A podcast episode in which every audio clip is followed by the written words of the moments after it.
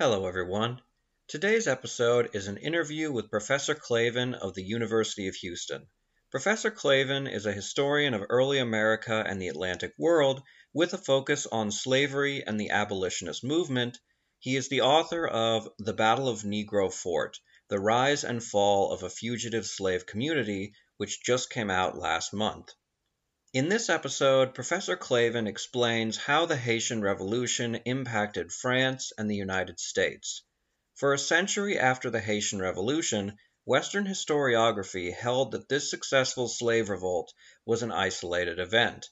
Then, in 1938, C. L. R. James published The Black Jacobins, Toussaint Louverture and the San Domingo Revolution. In the book he argued that black Haitians were influenced by French Enlightenment ideas, but also brought their own ideas and experiences into play. They in turn influenced French actions during the French Revolution. James overturned the previous history by showing that black Haitians were not an undifferentiated mass that spontaneously rose up against the white masters, but were in fact eloquent, intelligent, organized revolutionaries who shaped the future of Haiti while impacting events in France. Professor Clavin's work follows James by expanding the Haitian Revolution further. In this interview, he explains how the overthrow of French colonialism in Haiti radicalized American abolitionists, inspired slave revolts, and was enormously influential on both sides of the Civil War. Please enjoy.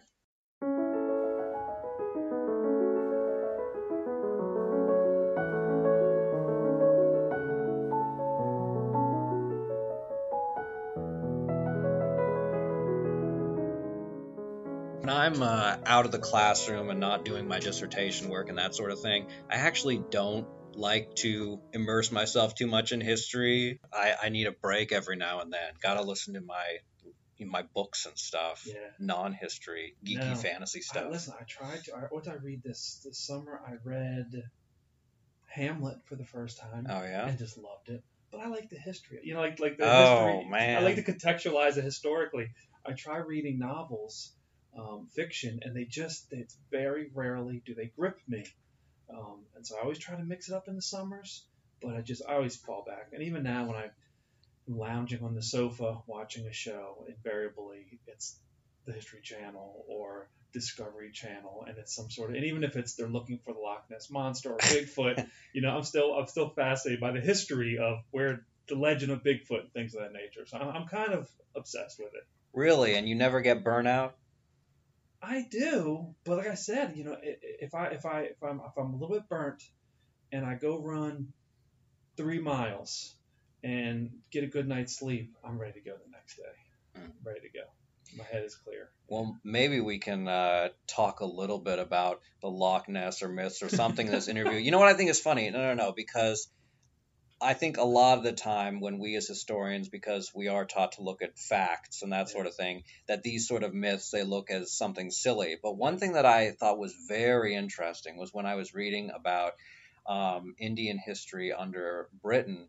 Um, they had the the tea plantations, and literally tens, I think maybe even hundreds of thousands of people were sent there, and the death rate was so high, uh, literally tens of thousands. And there were a lot of Indians who were saying that the British are vampires and that they were eating people. Yeah. And I mean, you know, obviously the whole the cannibalism thing wasn't true, but I mean they might as well have been. So, um, and I think, uh, correct me if I'm wrong, but there were the slaves in Haiti had certain myths as well about the French people having Yeah. evil powers and that Yeah, sort of thing. yeah. So maybe that'll get brought up. Do you have any good uh, stories related Well, there? well, in the book, I talk about how there was, from the opposite perspective, the French and American slave owners, um, they started to advertise that throughout the Revolution, rebel slaves were cannibalizing, you know, white plantation owners and their families.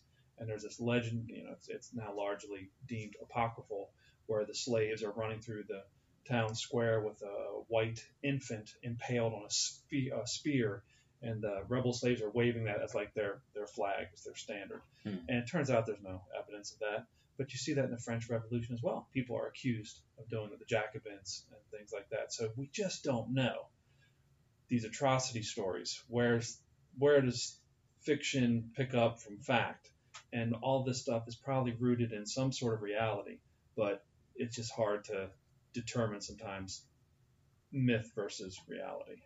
Well, on the issue of myth versus reality, I think that's a good way to start this because the first question that I wanted to ask you was how was the Haitian Revolution's ultimate triumph over France received within France? Because, of course, Napoleon was obviously not very happy, but did some French people look at it as a triumph of freedom or was it sort of an opposite view? Absolutely. Um, and what is often lost about the Haitian Revolution is that, I mean, A, it doesn't begin without the French Revolution, and B, um, there are there's a role that free people of color from San, colonial Saint-Domingue they play in helping to launch the French Revolution. You know, these free men of color come to Paris 1788, 1789, and they start clamoring for voting rights, equal political rights on the island. And ultimately, the government grants them those powers. And right there is stark evidence that there is widespread support for people of color in the French Caribbean to have equal civil and political rights, which is pretty revolutionary, as you can imagine at the time. Now, there's no discussion of slaves at this point, but at least racially speaking, there's a lot of French people, politicians, they're willing to, you know, be radical here and support these free men of color. Free men of color go back to the island, and hell breaks loose. There's a vicious civil war Eventually, the slaves get involved, and then we have the Haitian Revolution. And, you know, move a couple of years forward, and there is still um, a lot of support for the black rebels. Um, not the majority in any way, shape, or form, but by 1794, the French Directorate abolishes slavery in the Caribbean. And so France is way ahead of its time, offering people of color civil and political rights abolishing slavery. I always consider this the first Emancipation Proclamation. Hmm. And move ahead five years forward, Napoleon tries to reinstitute slavery in the French Caribbean. So I would never, I would not say that you know the, the majority of the French people or the French politicians or government officials ever really supported the Haitian Revolution, but large numbers did. And just as just about everything is divisive in France during their revolutionary period, the way they discuss, talk about, vote on Haiti is also extremely, extremely divisive. But there is support for sure. Yeah, absolutely. So now I want to talk about how the ideas of the Haitian Revolution spread, particularly across the United States, because for a long time uh, the other powers tried to take over Haiti Britain, Spain, there was a French blockade, and yet, despite this, uh, the news and ideas of the Haitian Revolution spread even to slaves themselves in the United States. Can you tell us about that? Yeah, two ways. I mean, I think most obviously, you know, today would be cell phones and the internet. Turn of the 18th century, it's newspapers, hmm. um, pamphlets to a lesser extent, but day by day reports are coming out of Haiti, and oftentimes they're you know reported in Europe. They appear in European papers first and then they are transferred to American newspapers. Sometimes those European newspapers themselves are physically transported to the United States. But there's also in Philadelphia, in South Carolina, in Boston, New York City, they have reporters, sometimes correspondents, sometimes refugees from Saint Domingue are, you know, telling their stories. So there are just nonstop, you know, uh, countless eyewitness accounts of what's going on in Haiti at the time. At the same time, I think the second way that the information is spread is through this oral tradition of sailors and refugees. So you have white sailors, you have plantation owners fleeing the island, you have white, you know, non-plantation owners fleeing the island, you have black participants in the Haitian Revolution. They may be full-time soldiers, part-time soldiers, they may be French, they may be Spanish, they may be British, but they're crisscrossing the Atlantic. And so especially in the southern United States, in fact, wherever there is slavery, New York City at the time, you have black sailors who've been to Haiti, even if they're not Haitian themselves. They have seen things, they've heard things, they've talked to people. And so this is how the, the, the information spreads. And so we look back sometimes and we think, wow, they didn't have email, they didn't have CNN. They, you know, how could they be kept abreast of events? How could Americans know really what's going on in Haiti or in France or in London? But they know. And just as information today can be uh, fictionalized or sensationalized, or in some cases extremely accurate, so too with the information coming out of Haiti at the time.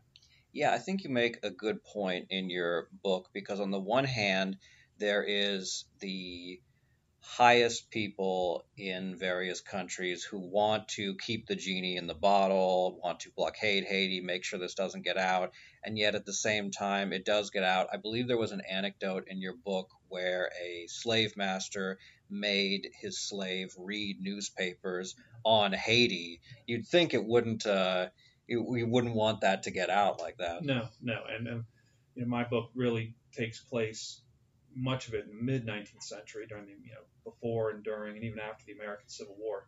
But we have there accounts of these runaway slaves during the American Civil War with with copies of pamphlets, hmm. newspaper articles describing the Haitian Revolution. And probably my favorite part of the entire book is I think his name is Norris Wilkerson.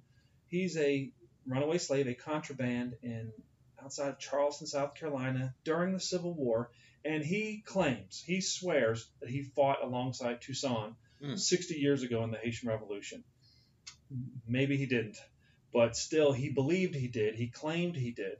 And so there's definitely people in the generations before him who had seen the Haitian Revolution, had participated in the Haitian Revolution, and they lived in the United States ultimately. So they are telling stories. New Orleans historiography is just filled with French refugees, French Haitian refugees. They come to New Orleans, and for generations and generations, they tell stories to their ancestors, their descendants, about what they experienced in Haiti. So, one thing which I do think we should probably talk about, and which is a central theme to your book, is not just the Haitian Revolution itself, but the person of Toussaint Louverture, because Toussaint Louverture looms in your book and in the history itself as this titan of black emancipation. Do you want to explain why he, among all those, was the great figure and not this cast of characters like Dessalines and the others? Certainly, and you know we're looking here at the late 19th, I'm sorry, late 18th century, and this is an era of great men. You know, this is an era of George Washington, Napoleon Bonaparte, Simon Bolivar, and there's just a different way that Western civilization is viewing history. And today, historians generally prefer the social history, they prefer the common man, you know, they prefer the cultural history, and they're still political and diplomatic. But the great man is, is no longer the favorite or first choice of historians and even students. Um, late 18th, early 19th century, that's not the case. And so I think people are just, at this point in time, they tend to view and understand history through the biography of great men. Just so happens he is the greatest man to emerge from the Haitian Revolution. So I think there's just a cultural tendency to sort of embrace him, but he's also sort of he's so symbolic that he can represent for people who are either for or against the Haitian Revolution, he can represent both sides. So if you're a radical egalitarian and you think black people should all be free and equal, and Toussaint says and does things that he just would really appeal to your sensibilities. He's this literate black man. He shows mercy to his opponents. Um, he tries to abolish slavery. He's an egalitarian. He's a great man. At the same time, if you are fearful of the Haitian Revolution, the precedent it sets, if you want black people to remain in chains, and then Toussaint represents the evils of emancipation and liberation because he's a black man, he's violent, um, he's in charge. He's egotistical. Um, he's dictatorial on occasion. And so you might argue, as people did, that, that he's a savage. And if we free the slaves, if slaves earn their freedom or take their freedom, then our country, our world will be ruled by black savages like Toussaint. Yeah, and I think one very interesting thing about your book is that you talk about how white Southerners, whenever they dealt with a slave insurrection, they attributed it to Louverture personally or to the Haitian Revolution in general. And you talk about uh, Nat Turner's revolt. Why didn't the Southern slave owners realize that this was perhaps an indigenous response or that largely their grievances were indigenous? Why did they attribute everything to Haiti? I think generally they actually did. and particularly in the case of Nat Turner, you know, the Virginia state government really considers seriously 1831 and 1832 abolishing slavery Hmm. for that very reason. Slavery is so oppressive. These black people are so mistreated. Um, they are so filled with vengeance that things like slave revolts are inevitable. So I think generally that that's their initial response. But as you get deeper into the 19th century, as slavery continues its demise globally, not just in the northern United States, um, other parts of North America, the Caribbean, other parts of the world, slavery is is disappearing. And as white Southerners become more defensive about their institution, more paranoid about losing their valued institution, they then start to create this myth that their slaves will not revolt. Their slaves could never revolt. Their slaves actually enjoy being enslaved. So I think their initial reaction is, well, we knew this was going to happen. But that's not the face that they put forward. When they communicate with outsiders, when they communicate with Northerners, when they communicate with Britons, when they communicate with us, posterity, that's when they start to shape this idea of the contented and happy slave. And it's much easier if you're making that argument in Virginia, in South Carolina, in Georgia, that your slaves are happy. Well, if they rise up, one way you can explain that is you point overseas and you say, well, it, that's because it's in the French Caribbean. Well, that would never happen here. That happened with those crazy radicals during the French Revolution. That would never happen here. So I think over time, you know, historians talk a lot about paternalism and this really absurd mythology that only in the antebellum South were slaves treated well, happy, and content. You know, slaves, they would admit, slaves everywhere have been mistreated, but in antebellum South, slaves were well taken care of. They never revolted, they loved their masters, etc. Well, Haiti obviously would, would be a way for them to just or explain away all these acts of violent resistance. So, speaking of the chupacabra, then, because we've got quite a few myths, you bring up the myth of the docile slave, but also in your book, you talk a lot about this myth in a vast transnational conspiracy to inspire uh, slave revolts. Can you tell us a bit about this? Yeah, I just think there's, it sort of goes to my previous point where, quite honestly, in the antebellum period, so many steps are taken legislatively, militarily, to make sure slaves don't revolt. The black population is a small part of many parts of the South in the decades before the Civil War. Where in Haiti, in Jamaica, um, Brazil, you know, slaves are the vast majority of the population. And there are exceptions in the antebellum South, like Charleston, South Carolina. But in most parts of the South, like Virginia, the largest slave state, uh, slaves are a clear minority of the population. So all odds are stacked against them. And so every time there's an upheaval, a slave runs away and you know resist violently, or you have an actual uprising like Nat Turner, then again people will look overseas to say that there is there must be somebody you know outside abolitionist, uh, these these rebel pirates from Haiti. They're coming to our community and they're telling our slaves to, to do this and do that. And so what you will see is laws like the Negro Seaman Acts, where for many years in the decades before the Civil War in the antebellum South, black sailors who go into ports like Charleston, they have to sit in jail Hmm. as long as they're in the city because they're not trusted. And so you know we look back and we sort of see that Southerners invented this conspiracy, but they, it was actually more than that. They, they actually thought this was a realistic possibility. So when they see these black sailors getting off these boats, they force them to be incarcerated until they leave. They're so scared that they're going to spread their radical ideology to their slaves. And correct me if I'm wrong, but even though there wasn't some global black revolutionary conspiracy, Right. there there were Haitians who went across the Americas spurring on revolution. Undoubtedly. And what I always remember, first and foremost, is that there were Haitian revolutionaries who fought in the American Revolution, people of color. Hmm. So during the American Re- Revolution, the Siege of Savannah is the most famous example. There's a whole regiment of people of color from Haiti who helped the Americans fight the tyrannical British. They fight for the freedom of, of Americans. A couple of years later, these free men of color, many of them are leaders of the black insurrection known as the Haitian Revolution. And then moving forward, you have, you know, former rebel slaves in the Haitian Revolution. they crisscross the Atlantic world.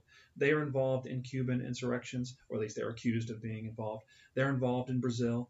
Uh, Bolivar, you know, welcomes a whole um, a whole boatload of armed Haitians who come to assist him in freeing Latin America from Spanish tyranny. And so again, there, there's there's a myth and there's a legend of this conspiracy, but there, there's enough facts to sort of demonstrate. Now, this was an actual real thing. You know, this this isn't a conspiracy. It's actually occurring where Black Haitians who had fought in the Revolution, they are traveling the Atlantic world. They're not only spreading their ideology, you know, through their face-to-face conversations with people, but they're carrying weapons and they're joining these revolutionaries in places like Latin America. And so it really is sort of this. You really can't tell this story without sort of taking cognizance of an Atlantic perspective or transatlantic history, because there is a movement of not only ideology but actual revolutionaries, and they're involved all over the place. Right. So earlier you mentioned the uh, Negro Seaman Act. Did I get that correct? Yes. Yep. Yeah. The um, what other measures then did the South take to prevent a slave uprising? Yeah, you know, it's very fascinating. One question that you always get discussing the Haitian Revolution was, well, what was the impact on slavery in the United States? And I think the assumption is usually that this helped slaves. Um, maybe they were inspired by the Haitian Revolution, as many were. Um, maybe they were motivated to do things they wouldn't have done before, and there's evidence of that. But the way I come away from this typically, I think a lot of historians would agree, that the Haitian Revolution set a precedent that forces white slave owners to amp up their vigilance. To pass more laws, to make the pre existing slave codes more harsh, to restrict the movement of their slaves even further, to punish their slaves move uh, even further. These white American slave owners are so justifiably fearful of their slaves rising up that they go to even more extreme measures to make sure a Haitian revolution doesn't happen in Virginia, Maryland, or South Carolina. So it's debatable, but certainly for many American slaves, as a result of the Haitian Revolution, their lives probably get worse moving forward. So, one thing I want to talk about before we get into the Civil War itself mm-hmm. is one of the major catalysts for the Civil War, which is John Brown's infamous raid on Harper's Ferry, which you argue was in part inspired by the cult of Louverture. Mm-hmm. Can you talk a little about, about that? Yes, and if you if you read anything on John Brown, he's you know, this radical white egalitarian um, very unsuccessful in most parts of his life, but boy, he is a freedom fighter. He is zealous about it. He's eager to be a martyr if need be for the cause. And there are many things that inspire him the language in the Declaration of Independence, the preamble of the Constitution. But while I was doing research for the book, um, in addition to Maurice Wilkerson's story, maybe the coolest thing I found was uh, an interview that one of the jailers in today West Virginia, where John Brown was imprisoned after his Harper's Ferry raid. Uh, so many decades later, this lone jailer said that he used to socialize with Brown in the evenings. They used to have long conversations, and he found Brown, Brown to be quite reasonable, quite sensible, quite affable. He seemed to be a pretty much good guy, uh, despite what he had tried to do to the South. But this interview, which was in I think the New York Sun, the jailer goes on to say that you know, Brown had a small collection of books. One of them was a biography of Louverture. Hmm. And at one point, the conversation turned to that book, and Brown made it crystal clear to this this jailer that this was his idol. Hmm. He said that he had read everything he could throughout his lifetime of this this amazing man. Uh, Toussaint and the Haitians proved that slave revolts could be could be successful. You know, using mountains and maroon camps could be a great way to, to launch and, and you know make this rebellion endure. And so there's very good evidence to suggest this is why John Brown targeted the Appalachian Mountains. And so people for generations, for years, historians have argued that John Brown was crazy, he was insane, he had no chance of, of winning. And I think I see their point of view.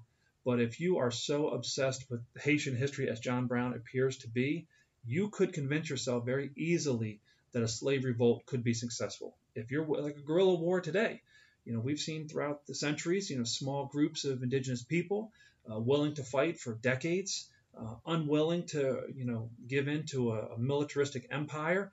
Um, you can survive and endure, and you can actually, you know, become free eventually. And I think that's what Brown was trying to accomplish. He was just trying to launch a second Haitian revolution. And so I think calling him insane is, is not giving him his due.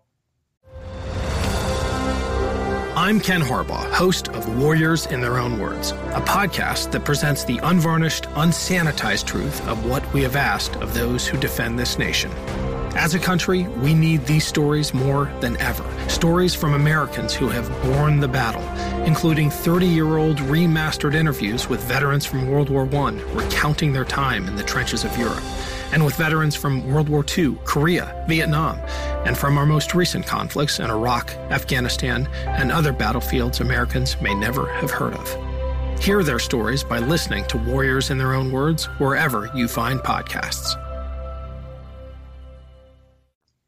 One thing I think is interesting about the book is that not only do you talk uh, in quite a bit of detail about how the Haitian Revolution was a very influential in the build up to the Civil War, but that it was actually influential in policy during the Civil War. Yes. In particular, you argue that the procession of the Civil War was affected by the Haitian Revolution because one tactic that abolitionists favored, if not the military at large, was arming black slaves in emulation of the Haitian Revolution.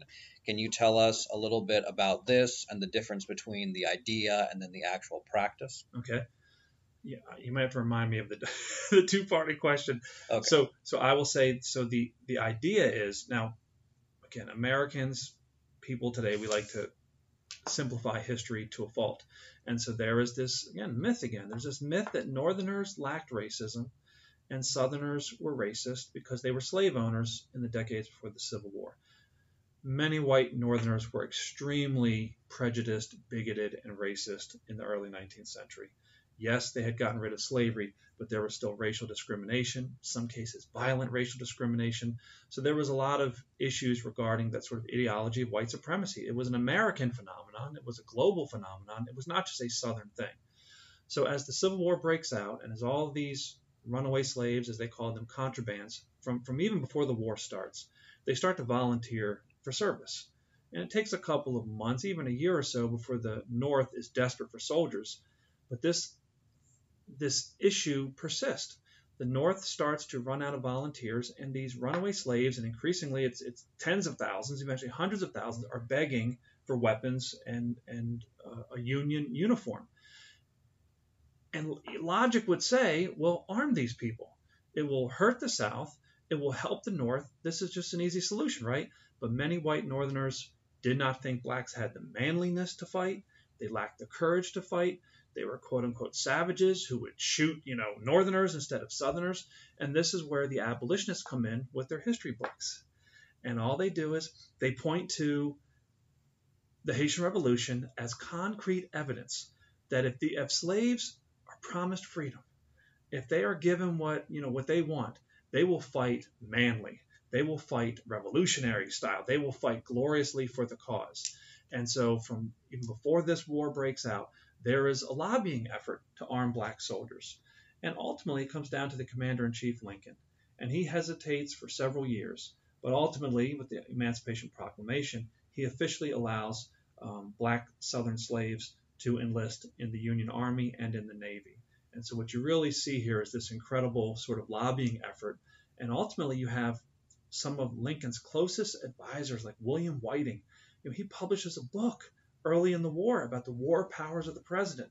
And this is all John Quincy Adams had made arguments decades before. But Whiting, very close associate of Lincoln, he, he makes this clarion call to arm slaves. And he says it is the it is in the quote war powers of the executive, the president, to do this during wartime. So whether or not you can arm slaves, you know, slaves or black people were not even allowed in the U.S. Army at the time. But during war, Whiting says, Mr. President, you have the powers. And this is like a best selling book. And Lincoln, just like he ultimately becomes convinced of the idea that this is a war over slavery, this is a war over black freedom. We need to free the slaves. Thus the Emancipation Proclamation. But he also is convinced of not only do we need to free these people, we need to give them what they want guns and jackets. And once he does this, going back to ancient history, this is the recipe for citizenship. The way you earn and prove citizenship is you fight for the country.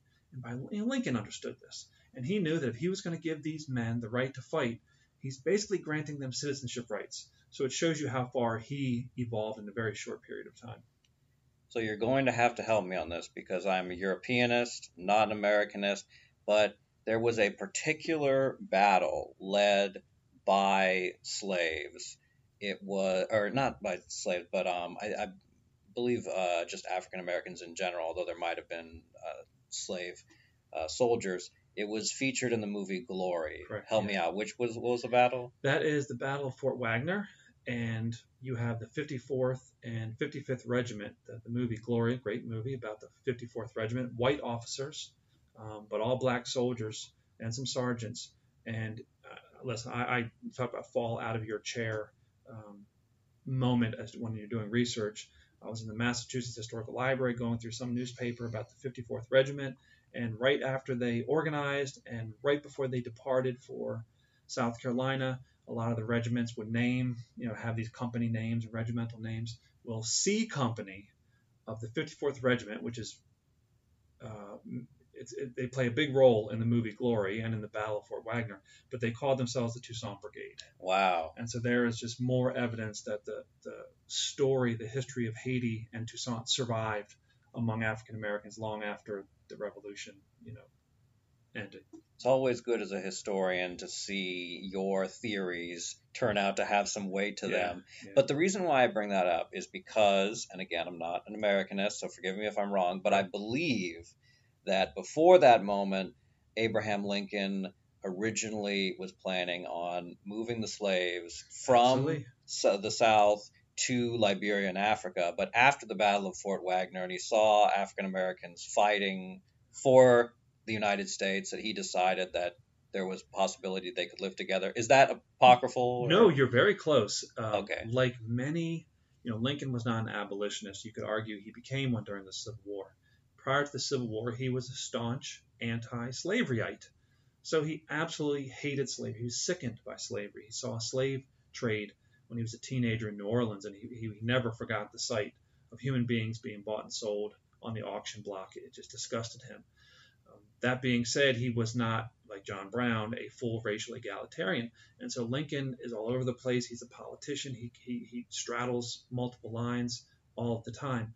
But what I think Lincoln tried to do is he tried to find the easiest solution to placate all those racist Northerners and even some of those white slave owners. And he adopted a plan that goes back to Thomas Jefferson and, and the founding generation was to abolish the plan was to abolish slavery and then remove these emancipated people from our shores because I think Lincoln understood there was such a racial problem in America, particularly in the North, and he said these people will not be allowed to live here. These people will not be allowed to go to school, be allowed to have good jobs and careers.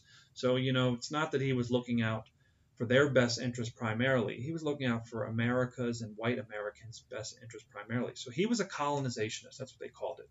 So as late as 1861, 1862, he is getting the federal government to fund a project of colonizing slaves where? Off the coast of Haiti. Ile La Vache, I think it was called, the Hmm. Island of Cows. And early Civil War, several hundred former slaves, they volunteer for this. They are exported, if you will, um, to this island. Many die. They're miserable. They hate it. They're not doing well, and they come back. And so it wasn't really the Battle of Fort Wagner, but it was that failed experiment Oh. in conjunction with black military service made Lincoln start to realize the colonization thing is not going to happen. And if that's not going to happen, they're going to have to become citizens at some point. And I think that does help encourage him to sort of lean towards military service for black Americans. that is an absolutely fascinating thing that America was trying to essentially colonize with black people. That's a book in and of itself. Oh, yeah, Maybe yeah. you should maybe uh, we should cut this part out so nobody can take your Well, idea. trust me, they weren't the first. The British did this, and Sierra Leone becomes a, a colony of, of expatriated former slaves. And so Americans, you know, were late to the game in abolition. They sort of followed the British on some hand, and, and the colonization scheme was sort of a British invention that they will try to mimic, albeit unsuccessfully.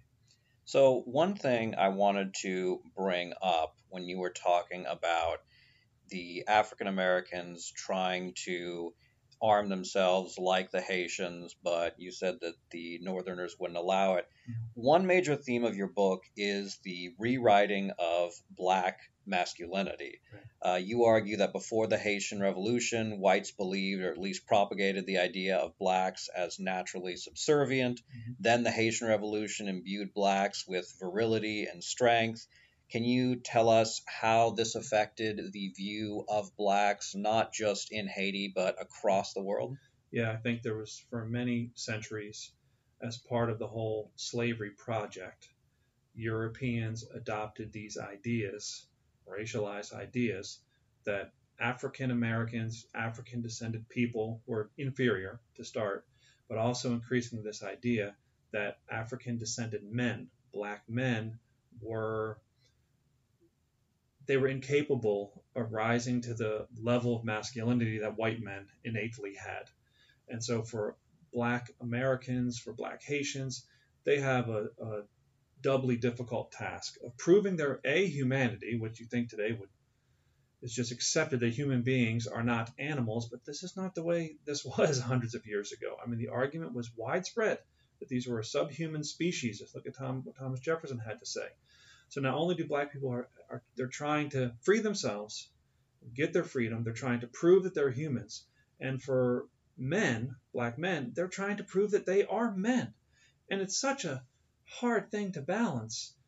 If you take up arms and you kill your slave owner who has enslaved you and your family for, for your entire life, and then you kill a white soldier who's coming to re enslave you, well, a lot of Europeans and, and white Americans, it's very likely they will say that you are not gentlemanly or you're not masculine, you're a savage.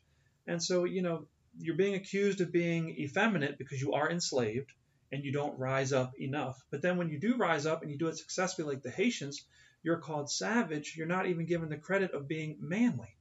And in this time period, this revolutionary era, you know, really more than ever in, in Western history, there's this notion that people are only deserving of citizenship if they fight and kill for it. And so for black people in Haiti, they're, they're killing for freedom, but they're still not being called men.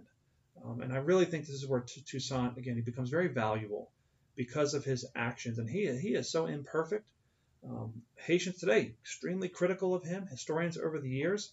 But in that time period, you know, anti slavery advocates, abolitionists, radical egalitarians, they really put forth this really positive image of this, this black man who, who looked like, he dressed like, he sounded like George Washington and Napoleon. And it's amazing. If you look at the artwork of all of these men, including Toussaint, they're dressed similarly. They're the same height. Their hair is coming out of their hat the same way. They're all wearing soldiers' uniforms. They ride horseback similarly. And you really begin to see that, you know, he's not a black man in some of these images. He's just a great man, as we discussed before. So I think Toussaint is really a symbol of positive black or just masculinity in general at the turn of the 19th century, and that's why it resonates. It definitely resonates among you know people who despise slavery, but I think there is there begins to be some crossover, especially in Europe. Mean, they, they for years they they've really put him on a pedestal, and you know all these great French writers, French historians, they for for more than a century they they they, they really do compare him favorably to Napoleon. They compare him favorably to George Washington, and so it's really pretty for him to accomplish Haitian independence is one thing. But he also accomplishes just more globally establishing the, the humanity of black people, but also the, the masculinity of black men. So he, he, he accomplishes quite a bit, to say the least. And beat three empires when Napoleon sent uh, Leclerc, but then also Britain tried to invade and Spain. Yeah. So yeah. And so just think, every time he, he does he, these unprecedented historical military accomplishments, he has to be very careful. Once you defeat them, once they submit, what do you do next? Because if you in, imprison too many, if you slaughter people on the battlefield, obviously, then you will be labeled all sorts of things, and that will work against the project of emancipation. So, and, and he just he handles it masterfully. And again, he, he's imperfect, but he really accomplishes what very few, if anyone, could have done in that situation at that time. He really is. He deserves the label of a great man. So, one uh, question that I did want to ask you is particularly about the historiography of the Haitian Revolution, because for a long time, the view on the Haitian Revolution was that this was one isolated event of a slave uprising because uh, there weren't many, if any, other successful slave uprisings throughout the rest of the European dominated world. However, you and other historians are making the point that this actually was hugely influential. Mm-hmm. Uh, we've talked about um, America and the Atlantic world in general, but can you explain a little more how the Haitian Revolution wasn't just this confined space, even though there wasn't necessarily uh, another slave revolution? Yeah, you know, words and phrases are so important. And I still struggle with how to quickly describe the Haitian Revolution. And I think there was a long time when I first started studying it, I would refer to it as the largest slave revolt in world history. But then you look at the ancient world, and there probably may have been larger revolts, maybe not. I used to refer to the Haitian Revolution as the only successful slave revolt in world history. And that's not really the case. If you look at Palmares and the Jamaicans, and they signed these treaties with these colonial powers to leave them alone for perpetuity. So not necessarily. So now the terms I like to use is the one of the most successful slave revolts in world history, or one of the largest slave revolts in world history. So the point is, there is stuff like this happening all over the place, particularly in the age of revolution. And you know, so I just published a book on the Battle of Negro Fort, and there's another example. During and after the War of 1812, you have in Spanish Florida an abandoned British fort occupied by hundreds, close to a thousand fugitive slaves. And they are led by a quote unquote French Negro. His name was Garcon. He's a runaway slave from Pensacola. Very likely came from Louisiana before that. And so we have no evidence to suggest that he's from Haiti, or he spoke Haitian, or knew the Haitian Revolution. But I bet you he knew about the Haitian Revolution. He very well may have been from Haiti, or his parents probably were refugees from the island. And so you just have these, there's too many examples of not only actual Haitian people or their descendants fighting for freedom, you know, throughout the Atlantic world, but it's just you have these other, you would call sort of isolated incidents, but just slave upheaval in general is contagious in this time period. And quite honestly, wherever you have slavery, you have slave resistance. Wherever you have slave resistance, you have slave revolts. I think the Haitian Revolution deserves a little special attention because it results in an actual nation. And you don't see that anywhere else. So, so it is exceptional. But by the same token, it's just it's a larger version of what we see copied throughout the Atlantic world in this time period.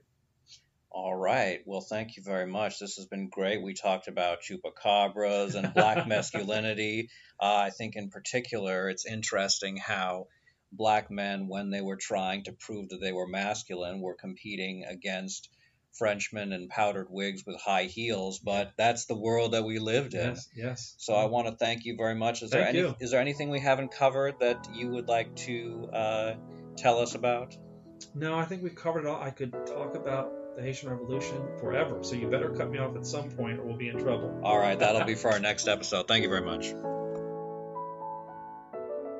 As always, donations keep the podcast going. So if you would like to make a one time donation or become a patron, please consider doing so. Thank you very much for your continued support. Coming up on 5 Minute News, I'm Anthony Davis. You might think it's partisan because maybe it's critical of one side or the other, but it's not. It's just the truth. And I think that's also something that's kind of unusual for Americans listening to the radio or to podcasts because the news landscape in the States has been so partisan for so many decades. So, five minute news is verified, truthful, independent, unbiased, and essential world news daily.